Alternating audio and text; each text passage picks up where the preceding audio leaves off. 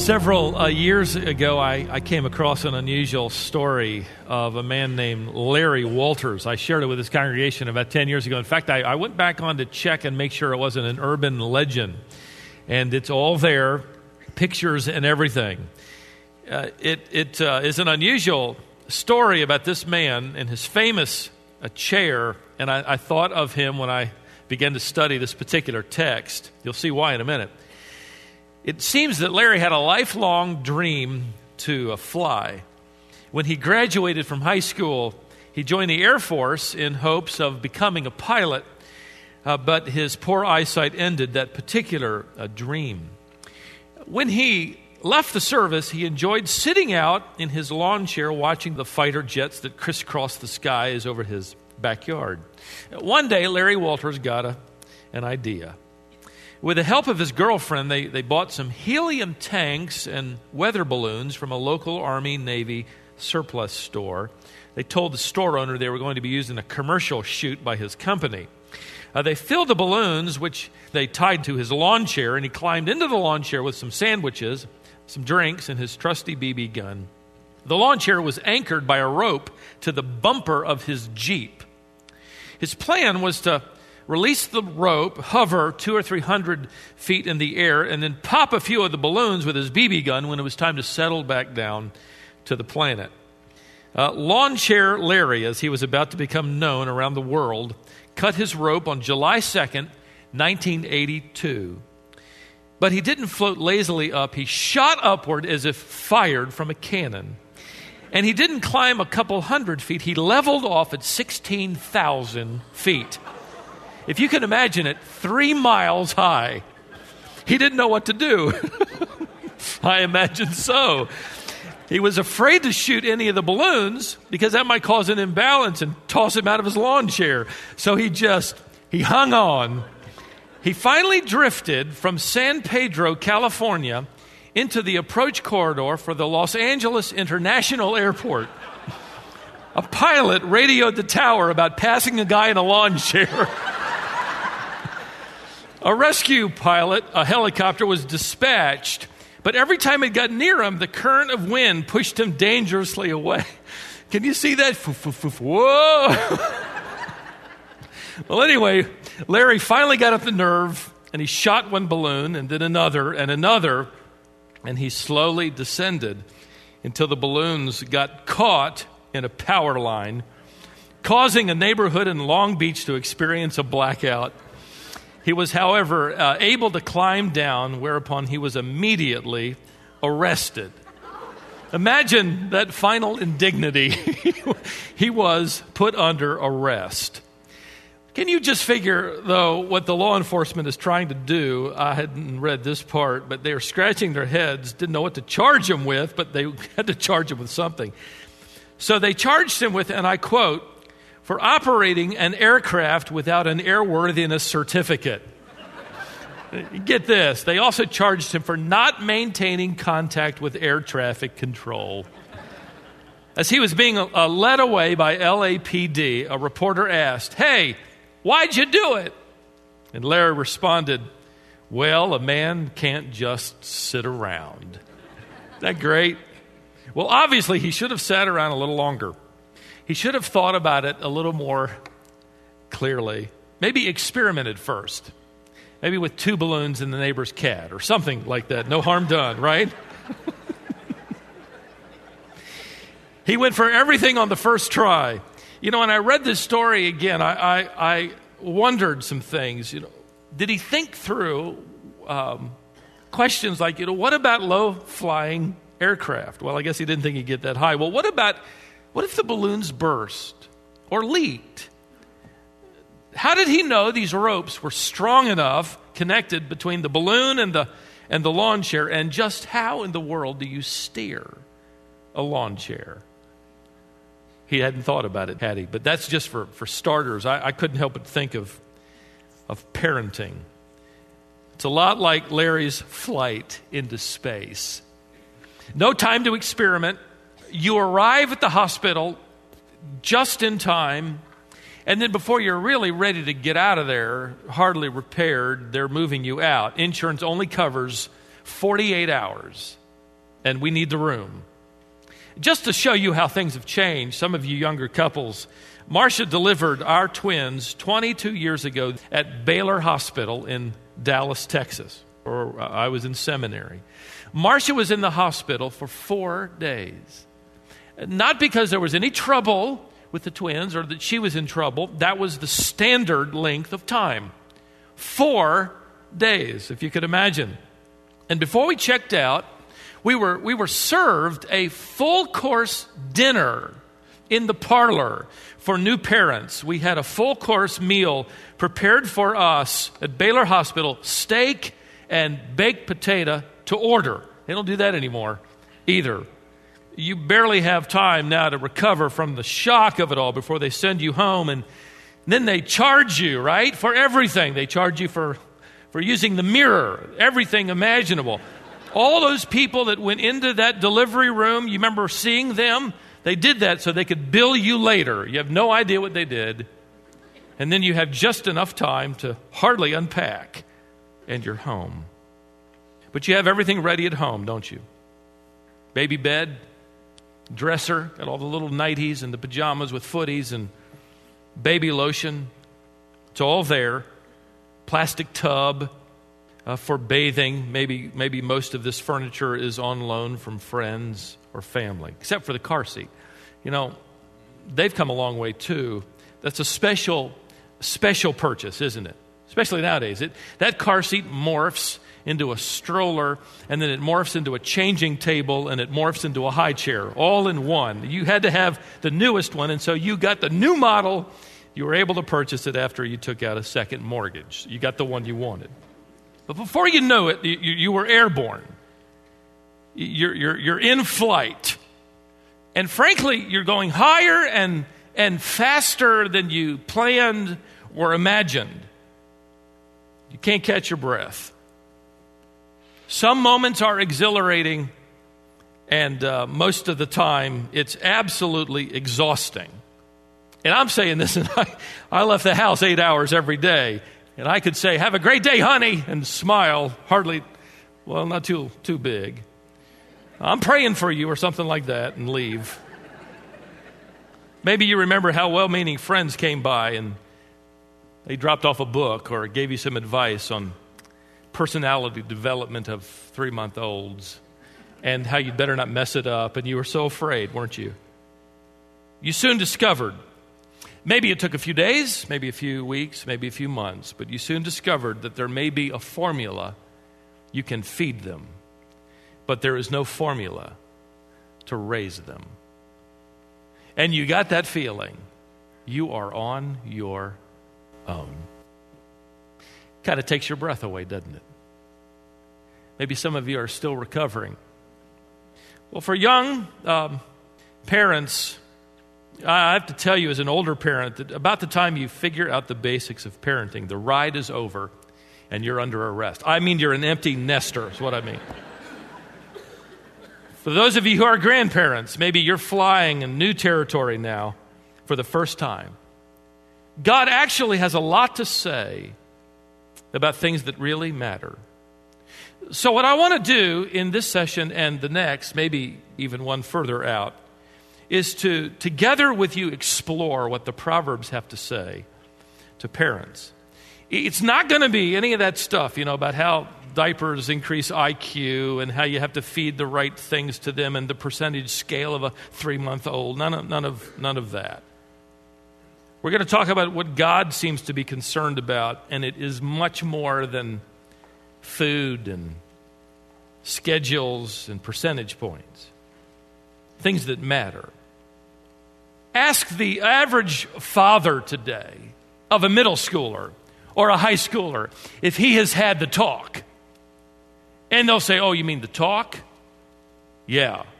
Have you had the talk? Ask the average father what that talk is about, and he'll say, Well, it's about the birds and the bees, right? Now, it's not wrong to have that talk. In fact, Solomon spends quite a bit of time talking about the dangers of being involved immorally with someone you're not married to. We may look at that in a future session. what I find fascinating is that while most fathers who would argue that they must have the talk with their sons about uh, sexual matters will never talk to them about Scripture or the character of God or eternal life or doctrinal matters that are troubling, like uh, election, or, or challenging, like eternal security, or grace, or spiritual gifts, or giving. What the church needs and families need is for parents to communicate to their children issues of character and values and priority and submission to God and honesty and on and on and on. And frankly, God knew that we as parents would be all thumbs and so he has given us material to prime the pump. Turn to Proverbs chapter 4, and we'll look at a few verses in what we'll just call the ultimate father son chat. Let me divide our study into two principles that make up a wise session of parental counsel. The first principle is the principle of spiritual edification. And the objective of this principle is to simply tell them the truth. Notice what Solomon writes in verse 1 of chapter 4. Hear, O sons, the instruction of a father. By the way, this is the first and only place in this book where you hear the word son in the plural form. Since the chapter will refer back then to the singular, it seems that Solomon is making sure, first of all, that this is material for every son, probably in general, every child.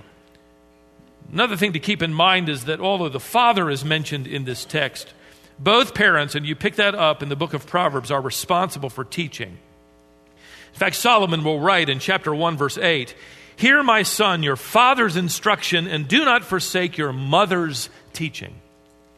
In chapter 6, he writes, My son, observe the commandment of your father, and do not forsake the law of your mother. Verse 20 it, it's clear that the teaching of both father and mother are instructive and necessary in the development of the child. However, it seems that the Spirit of God is focusing the lens of inspired Scripture here at this point in chapter 4 on the Father. These are issues the Father must communicate to the Son for their own development. This is the truth about what God says. Teach them, he will say, this instruction, this uh, give attention that you may gain understanding. This is, this is about God. This is about God's word. Build them up in the faith. He begins by delivering the truck and, and, he speaks categorically and he backs it up and he just uses words like instruction. He uses the word law uh, the Hebrew word is Torah. This is the first five books of the Old Testament. Deliver to them the truth of God. This is Paul's desire toward his children in the faith when he reminded them in Ephesians 4 to speak the truth in love. We are to grow up in all aspects into him who is the head, even Christ causing the growth of the body for the edification or the building up of itself in love. See, Solomon is basing his, his father son chat with Rehoboam on the delivery of the truth in, in love. Look at verse 2. He says, For I give you sound teaching. Do not abandon my instruction. Now, you could easily look at that and say, Stephen, now wait a second. This text is a command that the child should listen to the father. Why are you turning this thing around to deal with the father? Well, it implies that the father has something to deliver. For the child to listen to instruction means the father is to deliver instruction. For the child to learn the law of God, it means the father knows the law of God. The word here for Torah is instructive. It is deliver to them all the principles and precepts of God. Certainly those that would apply in this dispensation of grace, but all scriptures profitable. Take them through it, encourage them to learn all of the Word of God. This is the principle of spiritual edification. In fact, it's expanded in Deuteronomy 6, where Moses records in that familiar text, You shall teach them, that is, these truths, diligently to your sons. You shall talk of them when you sit in your house, when you walk by the way, when you lie down, uh, when you rise up. What a wonderful text.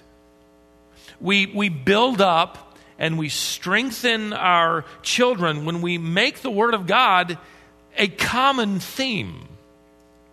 It's not necessarily an event that occurs at 6:30 a.m. or 9 p.m. He's talking here about a lifestyle. He's referring to, to, to talking, sitting. When you sit, when you, when you lie down, when you take a nap, when you get up, when you're in the fishing boat. That's in the Hebrew text. You got to look closely there to find it. The truth is, your, your children have questions about spiritual things, and they will come up with them at times when you can't put them in your calendar, when you might not even be fully prepared. This is Proverbs chapter 4 and Deuteronomy 6 applied in real terms. We edify our children by applying the truth of God's word whenever life happens. We're alert to it. When we're standing just in casual conversation, sitting down, when we lie down and get up. Someone in our church sent me some brand new questions from kids. I hadn't seen these, but they perfectly illustrated what just might come up if we're alert and ready and maybe even provoke our children to talk about the Lord. If these elementary school kids were given the opportunity to ask God one question, here's what they'd ask Dear God, Neil writes, I went to this wedding and they kissed right in church. Is that okay? And God would answer, only for weddings, right? Right. Dear God, in Bible times, did they really talk that fancy? Robert prayed, Dear God, I'm an American. What are you? Dear God, Jane asked, instead of letting people die and having to make new ones, why don't you just keep the ones you got now? Some of them didn't have questions, but they had something they wanted to say. I love these particular kids. Like Jonathan, who wrote Dear God, if you let the dinosaur not extinct, we would not have a country. You did the right thing. Just see that intense kid. You did the right thing, Lord. Uh, Nan wrote, I bet it is very hard for you to love all of everybody in the whole world. There are four people in my family, and I can't do it.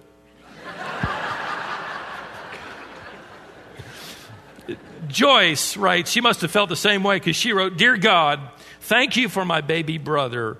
What I prayed for was a puppy. Elliot wrote, Dear God, I, I think about you sometimes, even when I'm not praying. You know, I wondered as I read that if Elliot's mom or dad have any idea there are times when Elliot thinks about God. Who will guide his thoughts? Who will answer his questions?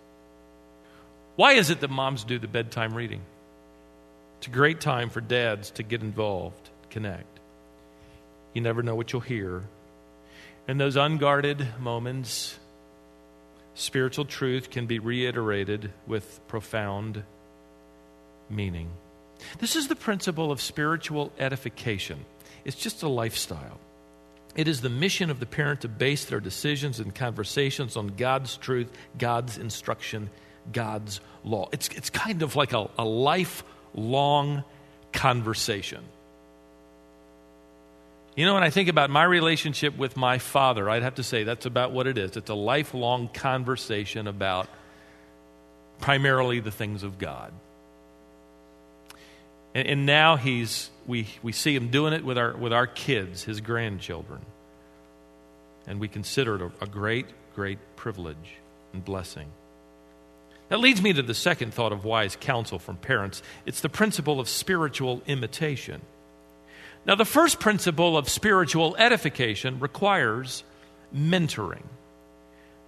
The principle of spiritual imitation requires modeling. It's one thing to lecture about the truth, it's another thing to live out the truth. And our children really don't care if we delineate the truth, if we have no desire whatsoever to demonstrate the truth. This is where every parent here uh, gets intimidated. This is where it gets hard, right? Uh, because we know we're not perfect. There are times when we do not model uh, the truth. But listen, it's at these moments when we're not perfect and when we blow it that we actually have an opportunity to demonstrate confession, to model how to ask the Lord for forgiveness and them as well. Wouldn't it be great if our kids knew uh, that we knew how to confess our sin? That they knew it was quick for us to confess to the Lord when we failed. Wouldn't that be a good thing for them to know? I think so. And at that point, we teach them that our Lord is faithful and just to forgive us our sins, say it with me, and to cleanse us from all unrighteousness. Notice what Solomon writes in verse 3 as it relates to modeling. When I was a son to my father, now that's, that's odd, so let's stop for a moment. When I was a son to my father, when are you not a son to your father? Well, this is a reference not so much to the Hebrew mind of biological kinship as it is to submission to the Father's counsel. When I was submissive to my Father, I don't want you to miss this. Solomon is saying to his son, more than likely than a, a specific reference to Rehoboam, let me tell you what your grandpa said when, when I was a son to my father, which Rehoboam is your grandfather, David, then he taught me. And he said to me, verse 4, Let your heart hold fast my words, keep my commandments, and live. Now, Solomon is doing two things here at least. First, he is reinforcing his advice with the past. He says, Listen, Rehoboam, when I was a son like you, I heard the same thing from your grandfather, my father. And that's all right to say. If you have that kind of heritage, that's a wonderful thing to bring into the discussion. Maybe for some of you, you're starting the heritage with your family. Go for it. Uh, one day you'll be able then to pass it on perhaps to the next generation. That's what he's, he's doing here. He's reinforcing his advice with his heritage, the past. He's saying, Listen, oh, Rehoboam, when I was a son, like you, I heard the same thing. But doesn't this sound a lot like um, when I was a boy? And, and don't you remember how you felt when, when you heard your dad say that? Oh, no, not again. When I was a boy, let me tell you, I used to walk three miles to a one room schoolhouse in the snow. So stop complaining about the bus ride at 6:30 in the morning and be grateful for the lunch you have. Don't waste it. Why, when I was a boy, I took my lunch to that one room schoolhouse, uh, and all it was was one raw potato. Most of the farm boys did the same thing. We put the potato on the big black wood burning stove so that by lunchtime it would be cooked through, and then my mom would give me a little pat of butter, and I'd put it on that potato, and that'd be my lunch. Come on, nobody did that. My dad did. Anybody else here? Yeah? He did. That's his story. That's his story he told me. He, he and the other farm boys in Minnesota literally walked through the snow to a one room schoolhouse with a raw potato. Now, how do you complain about not having butterscotch pudding in your lunchbox after that story? He said, Yes, I did. And of course, all us boys would say, Yeah, but Dad, were you barefoot? No, no, no. I had one pair of boots. How do you complain when you hear stories of your grandfather arriving in Minnesota in a covered wagon and, and the difficulties that they had in life? Those, those are actually encouraging, they're not depressing. There's something powerful about a heritage that passes on to us the contexts of gratitude and grace and, and courage and grit and, and, uh, and determination and honest work and, and speaking the truth when, when a man's handshake meant something. We need to pass that along. There's something strengthening about that. Don't hesitate. Tell your children stories about your childhood. Yes, they'll think yours are as strange as I thought my dad's were. Let them know how you struggled or maybe felt out of place. Tell them how the Word, the law of God, intersected your life. Listen, that is the ultimate father son chat. Tell your, your children how and when you accepted Christ. Have you ever told them? That's way more important than the birds and the bees, or learning how to drive a car, or how to operate a bank account, or how to dress. Those are good things. But the truth of God and the truth about God for the pleasure of God is the ultimate father son chat. Solomon is saying, then let me back the tape up, so to speak. When I was a boy, I listened to this instruction from your grandfather David, who attempted to model it. He didn't do it perfectly, he did it progressively. Now I'm giving you this, this treasure this is the truth of God's word.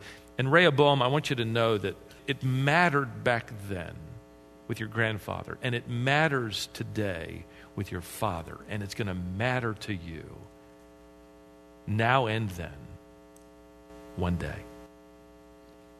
Solomon not only reinforces his advice with the past, secondly, he identifies with his son in the present. Notice again, when I was a son to my father, tender, the only son in the sight of my mother. What does he mean when I was a tender son? Well, the Hebrew text could be translated when I was pliable, when I was impressionable, when I was weak. Solomon is basically saying, I know what it's like to be young. Whether you can imagine it or not, I know how you feel.